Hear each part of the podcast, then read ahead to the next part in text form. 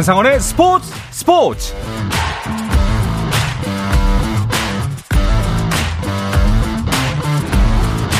스포츠가 있는 저녁 어떠신가요? 아나운서 한상원입니다. 오늘 하루 이슈들을 살펴보는 스포츠 타임라인으로 출발합니다.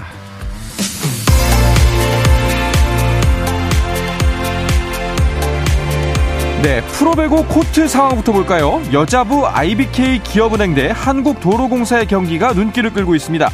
4위 도로공사가 3위 KGC 인삼공사의 승점 차가 2점이라 오늘 경기에 따라서 3, 4위의 순위가 바뀔 수도 있습니다. 경기는 현재 팽팽하게 진행되고 있습니다. 세트 스코어 1대1이고요. 3세트 20대 20인 상황입니다. 자, 남자분은 OK 금융그룹 대 KB 손해보험의 대결입니다. 4위 한국전력을 승점 6점 차로 쫓고 있는 5위 OK금융그룹. 하지만 봄배구의 희망을 놓지 않고 있는데요. 그래서 오늘 경기가 중요합니다. 경기는 현재 OK금융그룹이 앞서고 있습니다. 3세트 진행 중이고요. 세트 스코어 2대 0입니다. 야구 대표팀 빅리그 키스톤 콤비 토미 현수 에드먼과 김하성이 결전지인 일본 입성을 앞두고 라이브 배팅 훈련을 통해 타격감을 끌어올렸습니다. 에드먼과 김하성은 우리 대표팀 우완 투수인 원태인, 좌완 투수 구창모를 상대로 실전 타격 훈련에 임했는데요. 김하성은 구창모를 상대로 4타석 3타수 무안타 1볼넷, 원태인은 상, 원태인을 상대로 4타수 2안타를, 에드먼 구창모 상대 3타수 1안타, 원태인 상대 5타수 1안타를 기록했습니다. 잉글랜드 토트넘 손흥민에게 인종차별적 행동을 한 첼시 팬이 사법당국으로부터 3년간 축구장 임자, 입장 금지 처분을 받았습니다. 영국의 풋볼 런던은 영국 왕립 검찰청을 인용해 런던 치안 법원이 30세 남성에게 벌금 726파운드, 약 113만 원과 함께 3년간 축구 관람을 금지하도록 명령했다고 밝혔습니다. 이 남성은 지난해 8월 15일 첼시와 토트넘의 리그 경기 도중 손흥민이 코너킥을 차기 위해 이동할 때 관중석에서 상의를 벗고 눈을 옆으로 찢는 행동을 했는데요. 이 모습이 사진과 영상 등으로 공유돼 공분을 일으켰습니다. 네, 미국 프로농구 NBA 하부리그인 G리그에 동저, 도전한 이현중이 네 번째 경기에 출전했습니다. 골든스테이트 워리어스 산하 G리그 산타크루즈 워리어스 소속인 이현중은 클리블랜드 차지와의 경기에서 약 16분을 뛰면서 석점슛 하나로 3득점을 기록했고 리바운드와 어시스트, 스틸을 각각 2개씩 기록했습니다. 산타크루즈는 115대 110으로 이겨 서부 컨퍼런스 7위에 자리했습니다.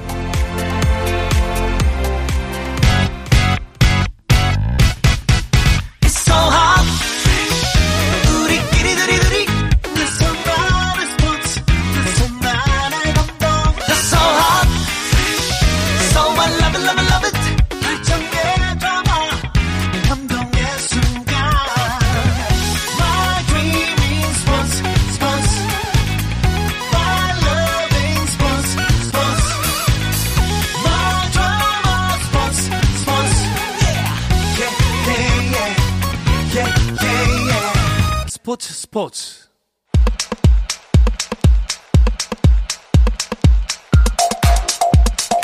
금요일 저녁 축구 이야기 축구장 가는 길 시작하겠습니다. 중앙일보의 송지훈 기자, 축구 칼럼니스트 배진경 기자와 함께합니다. 두 분 어서 오십시오. 안녕하세요. 안녕하세요. 반갑습니다. 지난 한 주 축구계에 있었던 가장 큰 소식은 뭐니 뭐니 해도 이제 국가대표팀 감독이 발표가 됐습니다. 자, 네. 클린스만 독일 대표 아, 감독이 대표팀 감독 선임으로 확정이 됐죠? 네, 네. 마음이 급했네요. 네. 기쁘신가 네. 보군요. 아니요. 아니요. 뭐, 일단은 뭐 정해졌으니까요. 네. 대한축구협회가 지난달 27일 독일 출신의 위르겐 클린스만을 이제 축구대표팀의 새로운 사령탑으로 선임을 했습니다. 그 지난해 월드컵을 끝으로 이제 벤투 감독이 사임을 하면서 네. 공석이 된 어, 그 대표팀 사령탑에 누가 오를지 계속 관심이 쏠리던 상황이었는데 그 2월 22일에 독일 매체에서 클린스만 감독과 대한축구협회 접촉서를 이제 보도하면서 국내에서도 내용이 점점 더 구체화 되었고요. 그로부터 5일 뒤에 제 앞에 있는 송지훈 회사에 아, 송지훈 기자의 소속 회사에서 그 이제 그어 클린스만 감독 어, 최초 선임을 네, 예. 선임을 이제 최초 보도를 하고 그리고 대한축구협회 마이클 밀러 전력 강화 위원장이 기자회견을 열어서 이 감독 선임 사실을 공식화했습니다.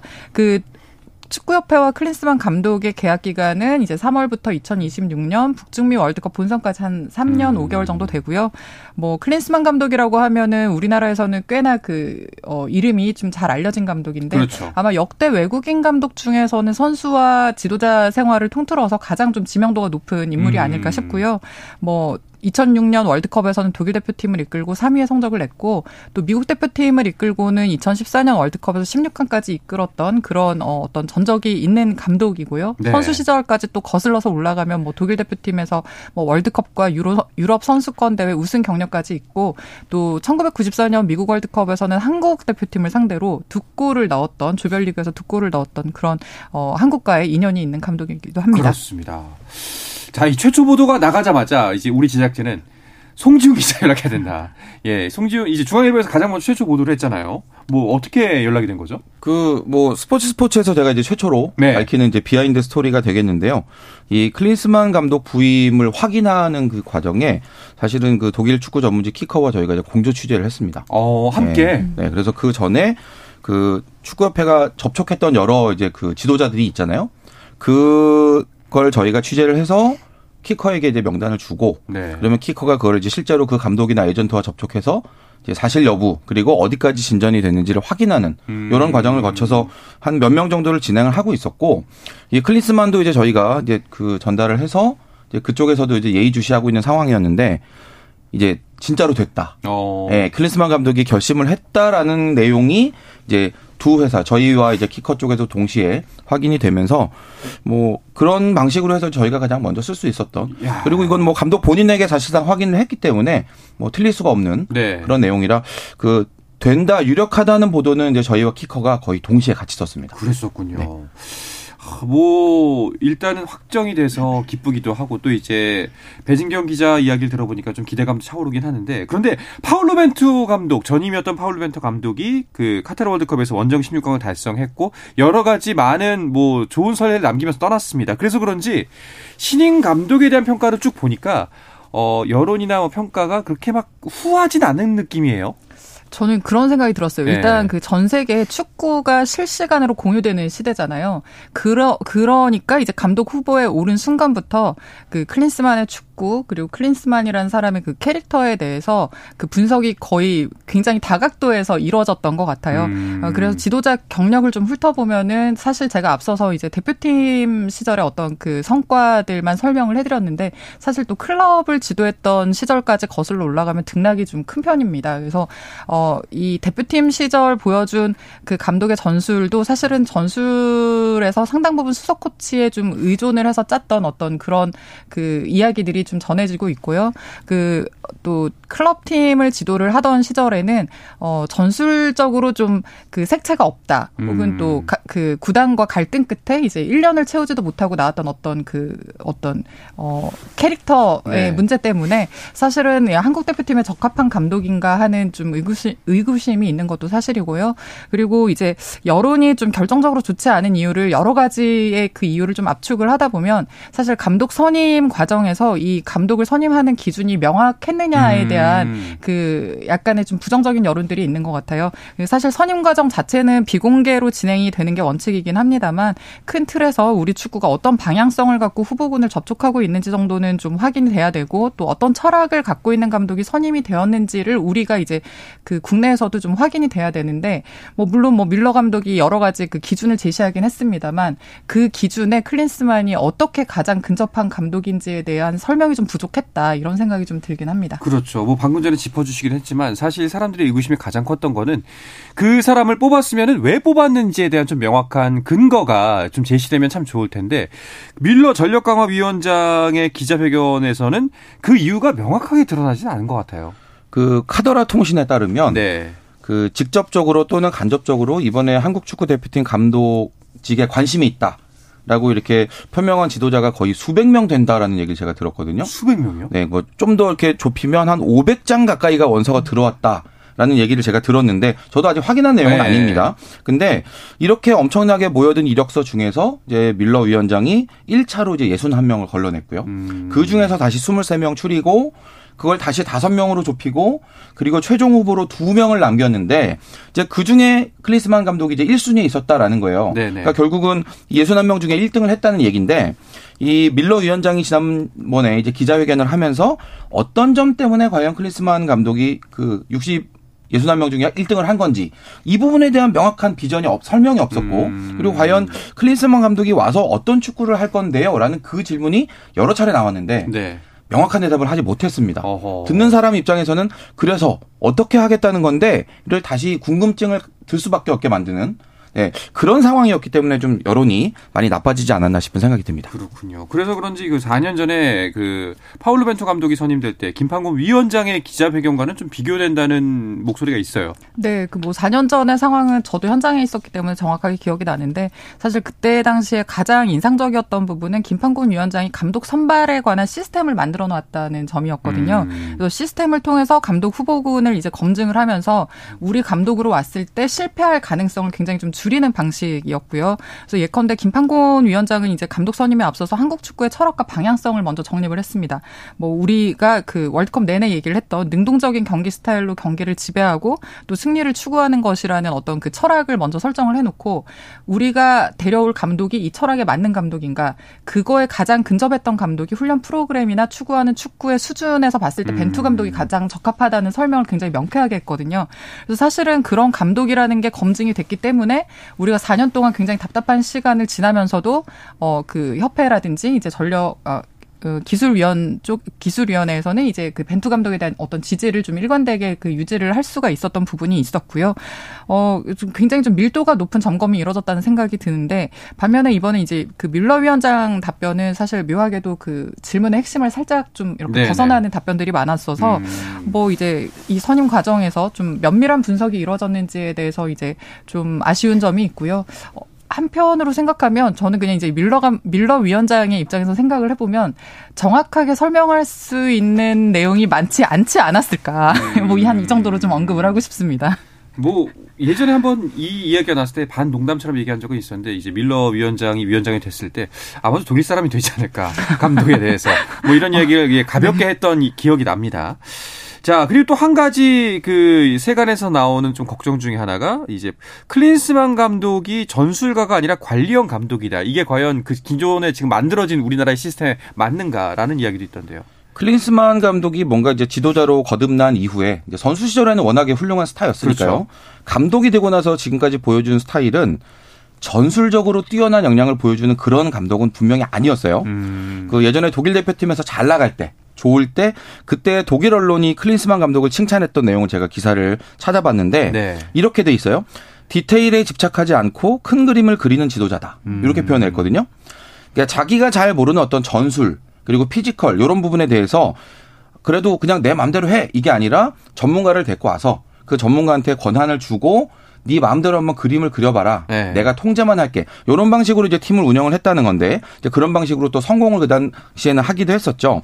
그런데 사실은 이 모든 건 결국 다 성적이랑 연관이 돼요. 네네. 그런 방식으로 해서 성적이 잘 나면 아 정말 훌륭한 그 네. 새 시대 리더다라고 얘기하지만 부진하면 거봐 디테일 없다고 했잖아 음. 이렇게 되는 거거든요. 사실 이 부분은 뭐 감독이 안고 가야 할 어떤 숙명 같은 부분이 아닌가 싶습니다. 일단은 지켜봐야 될 것 같습니다. 자 그리고 크린스만 감독이 이제 선임이 되면서 또 한 가지 화제가 됐던 것 중에 하나가 이제 차두리 선수가 코치로 합류할 수 있다라는 이야기였거든요. 네, 뭐 지금 FC 서울에서 유스 강화 실장을 맡고 있는데요. 그 일단 독일 매체에서 이제 한국 축구와의 커넥션으로 차두리 실장을 언급을 한 게 좀 확장이 된 그런 분위기고요. 음. 2022년 월드컵에서 이제 피파의 그 기술 연구 그룹이 있는데 여기에 이제 차두리 실장이 한국을 대표하는 그 위원으로 참가를 했었고요. 당시에 이제 뭐 어, 아르스 벵거라든지 클린스만 감독도 당시에 이제 기술 연구 그룹에 있었습니다. 아무래도 이제 차두리 실장이 독일어에도 능숙하고 그 당시에 이제 어떤 어떤 교류들이 있으니까 좀 코치로 합류하는 게 어, 유력하지 않을까라는 그런 가능성들이 제기가 됐는데 뭐 이미 그 기자회견에서 밀러 위원장이 코치 합류에 관해서는 논의한 적이 없다고 선을 그었고요. 뭐 이렇게까지 얘기가 된 이상에 이제 코치로 합류하기는 좀더 음. 어렵지 않을까. 다만 이제 그 FC 서울에서 지금 어 수행하고 있는 그 유스 강화 실장의 역할을 겸할 수 있는 다른 업무로 좀 더 측면에서 지원을 하는 게 유력하지 않은가라는 그런 생각이 듭니다. 알겠습니다. 뭐 차두리 코치와 더불어서 뭐 차범근 감독 이야기도 나왔는데 어쨌거나 그 같은 시기에 선수 생활 했잖아요. 그 클린스만 감독이 오는지 몰랐다라고 하는데 이게 정말일까요? 설마요. 이거 저도 네. 사실 네. 차범근 감독님하고 친분이 있어서 네. 뭐 이렇게 말씀드리는 게 조금 민망하기도 한데 아유, 제가 생각하기에는 클린스만 감독이 제일 먼저 차범근 감독님께 여쭤봤을 것 같고, 어... 네, 이 결정하는 과정에 네네. 이게 어차피 협회가 제안을 하고 클린스만 감독이 받아들이는 과정이었기 때문에 이걸 정말 받아들일까 말까 할 때 저는 차범근 감독에게 제일 먼저 조언을 구하지 않았을까 싶은데 음... 그럼에도 불구하고 이렇게 아 몰랐다라고 말씀하시는 거는 이 새 감독에게 뭔가 좀 부담을 줄까봐 이렇게 배려해서 한 발언이 아닌가. 그럴 수 있죠. 네, 뭐 저는 개인적으로 그렇게 해석합니다. 충분히 그럴 수 있죠. 알겠습니다. 또 이게 많은 분들이 좀 궁금해하거나 걱정하는 부분 혹은 우려스러운 부분은 아마 이런 걸 겁니다. 사실 벤투 감독의 빌드업 축구, 빌드업 축구. 사실 이것 때문에 뭐 우리가 뭐 밈처럼 만들어서 농담처럼 써먹기도 했습니다만 결국에 결과적으로는 빌드업 축구라는 것에 대해서 모든 국민이 좀 공감을 하고 만족하고 있는 부분이란 말이죠. 근데 이제 앞으로 새로운 감독이 선임이 돼서 어, 이끌어 나갈 대표팀. 우리의 이 빌드업 축구는 이제 어떻게 되는 걸까요? 저는 약간 좀 아쉬운 게 좀 있는데요. 그 아쉬운 점은 뭐냐면 우리가 이제 볼을 소유하고 경기를 주도하면서 경쟁력을 보여주고 또 성과까지 냈던 축구이기 때문에 그 결을 유지하는 감독이라면 이제 좀 더 수정하고 보완을 해서 완성도 높이는 그런 이제 축구도 기대할 수 있었을 것 같아요. 근데 이제 밀러 위원장이 기자회견에서 클린스만 감독과 함께할 그 한국 축구에 대해서 설명을 하면서 어, 역습을 통해서 좀 더 단순하게 빠른 속도로 득점할 수 있는 부분을 기대하고 있다라고 얘기를 음. 했거든요. 음. 사실상 이건 클린스만 감독의 어떤 스타일이 반영된 그 내용이라고 저는 생각을 하고요. 네. 벤투 감독의 축구와는 분명히 결이 다릅니다. 그래서 연속성을 가질 수 없다는 점은 이제 좀 아쉬, 아쉬운데 저 개인적으로는 사실 마냥 나쁘다고 보지는 않는 게 그 월드컵이 끝난 후에 국제축구연맹과 대한축구협회가 그 이제 공개한 자료가 있는데 그 자료를 보면 그 이번 월드컵에서 굉장히 두드러졌던 특징이 과거 에 티키타카로 대변할 수 있는 뭐 짧은 패스라든지 볼 소유를 중심으로 한 그 스페인식 축구가 이제 한물 갔다. 네네. 이번 월드컵에서는 굉장히 그 수비 라인의 위치를 높이고 그 라인의 간격을 좁히는 압박 그리고 역습을 그 측면을 활용한 역습의 시대가 왔다라고 얘기를 하거든요. 이 축구를 가장 좀 잘 구사했던 팀이 일본과 모로코 같은 팀이에요. 네네, 네, 그렇죠. 사실은 이런 팀들이 굉장히 이제 강세를 보였고 더욱더 이제 측면을 활용한 어떤 개인 기술의 그 완성도가 높아져야 된다라는 얘기를 하는데 저는 이런 축구가 사실은 어떻게 보면 클린스만 감독이랑도 좀 이렇게 맥이 연결이 된다라고 생각을 하고요. 또 클린스만 감독이 월드컵을 현장에서 본 감독이잖아요. 현장에서 매 경기를 보면서 분석을 한 감독이기 때문에 실제 그 구사하는 방식은 조금 다를 수 있어도 최근의 트렌드를 분명히 업데이트를 한 감독이다. 음. 그래서 그런 점에서 빌드업 축구는 사실상 이제 뭐 잠정 보류 혹은 폐기가 되지 않을까 싶지만 또 다른 축구로 우리의 가능성을 좀 확인을 해봐야 되는 시대가 왔다라는 생각이 들긴 합니다. 알겠습니다. 자 이제 선임이 된 클린스만 감독 이제 곧바로 3월 A 매치 준비해야죠. 네, 그 밀러 위원장이 이제 클린스만 감독을 모셔오기 위해서 어제 이제 출국을 했습니다. 네네. 미국으로 갔고요. 다음 주에 클린스만 감독 입국을 하면 바로 이제 기자회견 여는 걸로 공식 일정 시작을 하고 A매치 데뷔전은 이제 오는 24일, 28일 울산과 서울에서 열리는 콜롬비아, 우루과이와의 음. 두 경기 예, 이 두 경기가 될 것 같습니다. 알겠습니다. 자, 그런가 하면은 김훈중 감독이 이끌고 있는 20세 이하 대표팀은 아시안컵에 출전 중이죠? 네, 20세 이하 아시안컵에 참가해서 지금 11년 만에 대회 우승에 도전하는 중인데 조별리그 D조 첫 경기에서 오만을 상대로 4대 0으로 승리를 했습니다. 김용학이 선제골을 넣고 성진용이 두 골을 연달아 넣은 뒤에 이제 강성진이 네 번째 골을 성공을 하면서 완승을 거뒀는데 이제 5일에 요르단, 8일에 타지키스탄과 차례로 경기를 치를 예정이고요. 어, 지금 이제 이 대회 대회에 조별리그 16개 팀이 참가를 하고 있는데 조별 2위까지는 이제 8강에 진출을 하거든요. 네. 한국은 이제 이번 대회에서 4위 이상의 성적을 내야지 그 5월에 열리는 20세 이하 월드컵에 출전을 할 수 있는 상태고요. 어, 일단 이번 대회에서 한국의 목표는 뭐 우승입니다. 네, 알겠습니다. 자, 이제 K리그 이야기로 넘어갈까 하는데요. 그 전에 잠시 안내 방송 하나 드리겠습니다. 전남 순천에서 산불 2단계가 발령되기도 했고요. 일주일 새 산불 소식이 여러 곳에서 들려오고 있습니다. 관련해서 행정안전부와 산림청에서 알려드립니다. 건조한 날씨로 산불 발생 위험이 높으니까요. 쓰레기 소각을 금지해 주시기 바랍니다. 또 주민과 등산객은 불씨 관리에 각별한 주의를 기울여 주시기 바랍니다. 자, 그럼 잠시 쉬었다가 K리그 이야기로 돌아오겠습니다.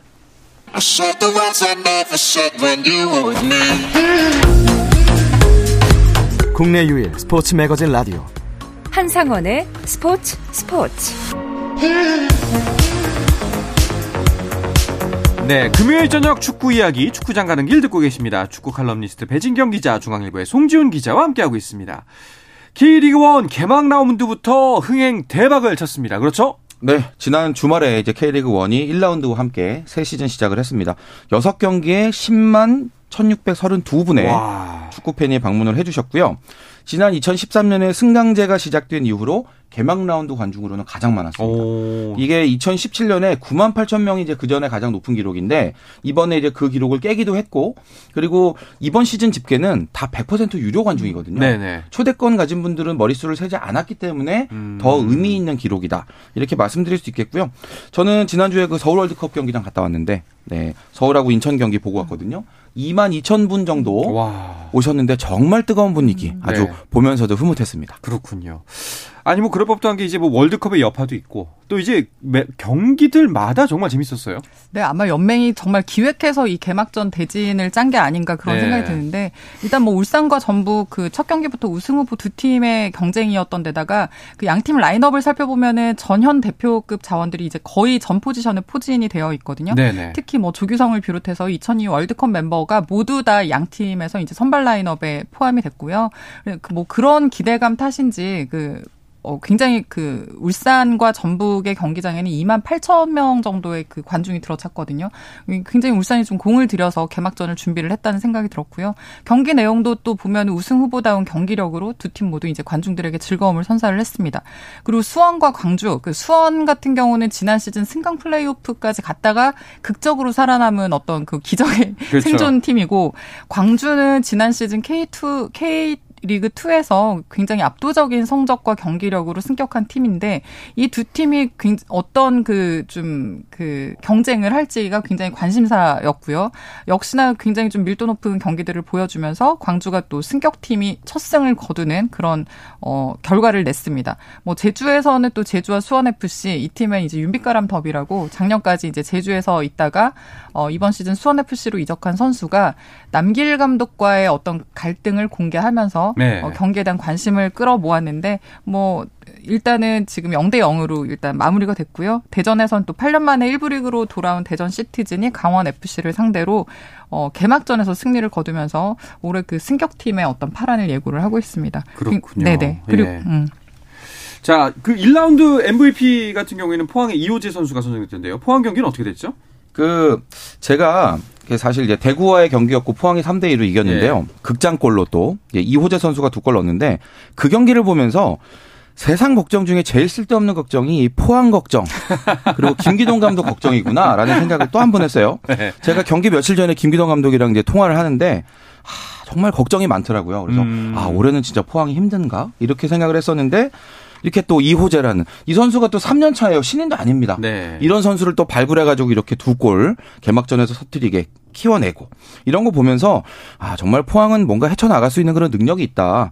50년이라는 역사가 정말 그냥 된 게 아니구나라는 음. 걸 제가 다시 한번 느꼈습니다. 이호재 선수가 이기영 성남 FC 감독의 아들이죠? 네 맞습니다. 어. 그 뭐, 네. 그, 그 아들이 전날 이제 포항에서 대구를 상대로 역전 역전승을 거두는 그 골들을 넣었고요. 네네. 다음 날 아버지가 이제 성남을 이끌고 이제 개막전에서 승리를 거두는 그런 그 연속의 어떤 그 승리의 기운이 이어졌는데 뭐 그 이경 감독 당연히 이제 흐뭇하겠지만 취재진들이 그 아들의 득점 활약에 대해서 물으니까 아들과 약속을 했다. 서로 이제 어, 언급하지 않기로 아빠 아빠는 감독으로서 네. 더 주목을 받고 아들은 선수로서 더 주목받는 시즌을 만들자라고 약속을 했다고 말을 하더라고요. 뭐 그런 그 모습들도 좀 흥미로 흥미로운 장면이었습니다. 제가 요 얘기 들었는데 음. 그 이기영 감독이 아들이 두 골 넣었잖아요.